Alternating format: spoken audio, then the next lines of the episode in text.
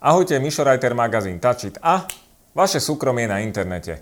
Európsky parlament e, schválil istú novelu alebo isté pravidlá, ktoré bude treba dodržiavať a týkajú sa vášho súkromia. Je toto vaše súkromie ohrozené alebo e, budú firmy o vás zaznamenávať viacej? V skutočnosti ide o niečo iné. Poďme sa na to pozrieť.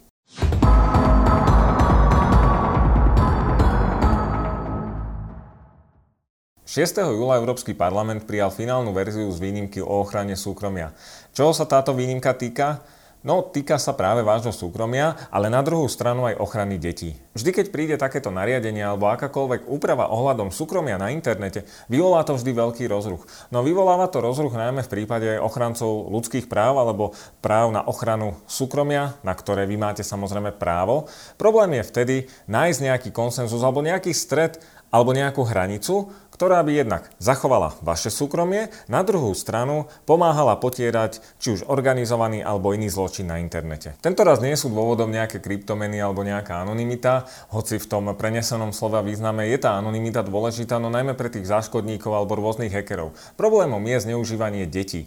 To podľa organizácie TORN narastlo o 15 000% za posledných 15 rokov. Je samozrejme, že aj situácia s covidom tejto situácii nelichotivo napomáha, no je to dôvod, aby vás Európska komisia špehovala? Podľa mňa to dôvod nie je, ale je treba prihliadať aj na fakt, že či už s covidom alebo bez covidu sa situácia na internete v takýchto prípadoch naozaj zhoršila.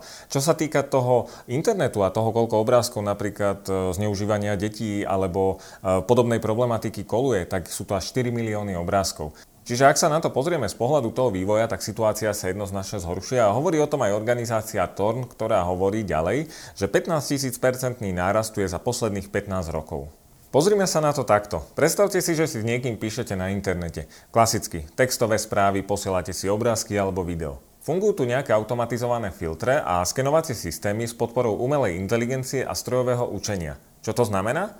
Predstavme si to asi takto. Všetko, čo robíte na internete, preteká nejakými filtrami. To znamená, že vlastne tá aktivita je skenovaná. No a ak nastane nejaká zhoda, vtedy tie filtre upozornia na to, že pozor, tuto je nejaký podozrivý obrázok alebo podozrivý text a treba ho preskúmať. No a vtedy nastupuje armáda dobrovoľníkov, to už sú fyzickí ľudia, tak ako ich poznáte z mesa a kosti a tí sa na tieto správy pozrú.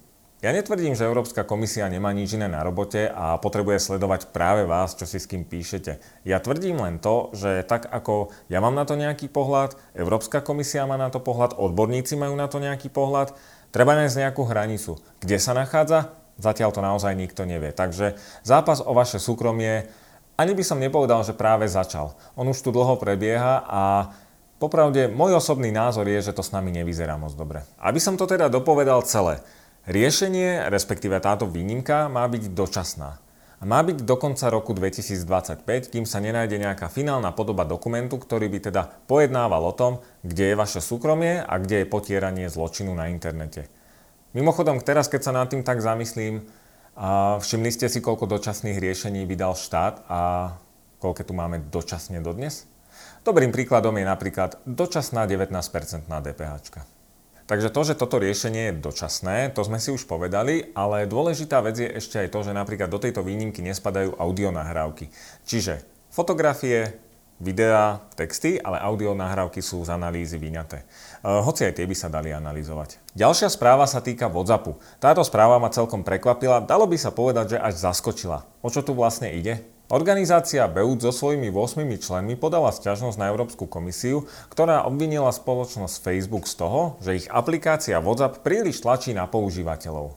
Toto nie je nič nové a aplikácia WhatsApp si potvrdenie o nových podmienkach používania vypýtala asi už aj od vás. No mali ste na výber, buď ich potvrdíte a aplikáciu budete môcť používať, alebo ich nepotvrdíte a viete čo, aplikáciu používať nebudete môcť. Problém v zásade nie je o tom, že by WhatsApp nemohol mať prispôsobené podmienky používania. Je úplne normálne, že aplikácie si takéto podmienky aktualizujú. Problémom bolo možno nejaké tlačenie používateľov do ich prijatia a malé časové ohraničenie. Nemali jednak na to veľa času, museli sa rozhodovať povedzme rýchlo, pretože aj týždňa aj mesiace sú v prípade tak významnej aplikácie dosť významný čas A jednoducho Európska únia, respektíve organizácia BEUT má pocit, že WhatsApp na používateľov nejakým spôsobom vyvíjal pri veľmi silný nátlak. Kauza, ktorá sa tu rozoberala kedysi o tom, že WhatsApp zmenil nejaké podmienky a že vás bude sledovať, nie je ani tak celkom o tom, že vás bude sledovať. Ono je to hlavne o tom, že vám WhatsApp nevysvetlil, čo presne zmena podmienok znamená. Znamená to to, že Áno, že vás budú sledovať trošku viacej, avšak nebude to o tom, že čo si píšete, ale aké metadáta odozdávate do siete. Nakoniec ale podľa organizácie BEUC nie je problém v tom, že WhatsApp si zmenil podmienky. Alebo to, že vás WhatsApp bude viacej sledovať, respektíve teda bude o vás zbierať viacej metadát. Problém je v tom, že ste na ich prijatie nemali dostatok času. Ja netvrdím, že niekto vo WhatsAppe si bude čítať vaše texty, alebo že si budú pozerať obrázky, ktoré si posielate. Ja sa len pýtam, ak je teda aplikácia súkromná a deklaruje to súkromie, že teda môžete sa spolahnúť na to, že správy sú nejakým spôsobom šifrované, Prečo vás potrebuje zbierať ďalšie metadáta? Ak je teda vaše súkromie v aplikácii WhatsApp deklarované a hovorí teda o tom, že vaše správy sú šifrované a potrebujú zbierať ešte viacej metadát, na ktorých by vám teoreticky nemuselo vôbec záležať, prečo na nich záleží WhatsAppu? WhatsApp sám teda hovorí o tom, že podmienky aktualizoval kvôli tomu, pretože na niektorých trhoch bude poskytovať e, rôzne platobné služby a na to jednoducho potrebuje toto urobiť. No a s tým možno súvisí práve aj tá zmena metadát, čiže dát, ktoré hovoria o tom, e, ako WhatsApp používate, či ho máte na Wi-Fi, či ho máte na mobilných dátach a tak ďalej. E, metadáta sú skrátka doplnkové údaje, ktoré síce nič nehovoria o vás, ale hovoria o tom, štatisticky, ako sa WhatsApp používa, aké máte možnosť zvyklosti a je to, je to vlastne prírodzená vec. Len ak sú tu aplikácie ako Signal, Telegram alebo Trema a teraz je tu WhatsApp, ktorý povedzme už, už to, že ho kúpil Facebook, už to môže v niekom vyvolať pochybnosti a ešte o vás chce ďalšie dáta, tak ja naozaj chápem, že veriť takejto aplikácii je trošku ťažšie. Ja teda nechcem WhatsApp hodnotiť ako potenciálne rizikovú aplikáciu, ktorá naozaj nemá nič iné na starosti, len z vás vyťahnuť čo najviac dát sledovať vás, kde je to možné. Ja len hovorím, že proste nastala tu takáto vec. Chápem aj Európsku komisiu, chápem aj organizáciu BEUC, chápem aj WhatsApp. Ale je prirodzené, že WhatsApp musel čakať nejakú reakciu od používateľov a ten počet používateľov jej teda dramaticky klesol.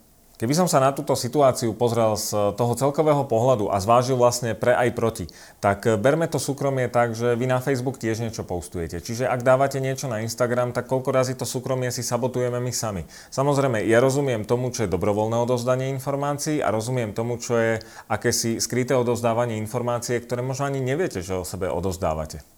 No a teraz sa pozrime na to, ako vlastne môže nastať budúci vývoj situácie. Každý vás chce sledovať na internete, ono je to na internete práve aj dosť možné. Na druhú stranu o to súkromie budete musieť bojovať. Mnoho používateľov nevie ako. Nestane sa náhodou ten kolobeh taký, že sa vrátime k niečomu, čo dobre poznáme a bude to možno ceruská papier? Viete, ako sa značí feed ku kryptomenovej peňaženke? Na papier. Ako to vlastne bude vyzerať v budúcnosti? Na internete vás chce každý sledovať a mať pod kontrolou.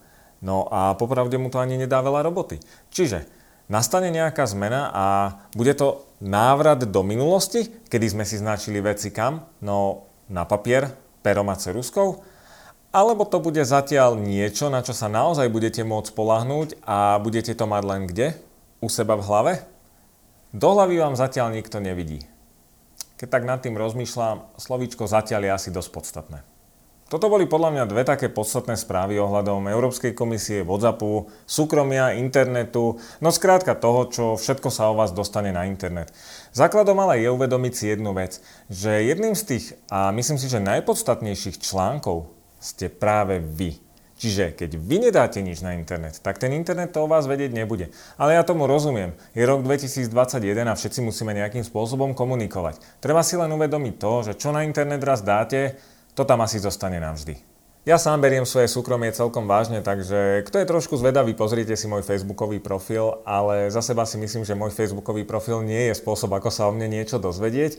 Spôsob, ako sa niečo dozvedieť je napríklad naša stránka www.tačit.sk alebo tento YouTube kanál, takže nezabudnite. Odoberajte, ak vás niečo zaujíma, tak komentujte. Ďakujem za vaše lajky a teším sa na vás niekedy na budúce. Ahojte.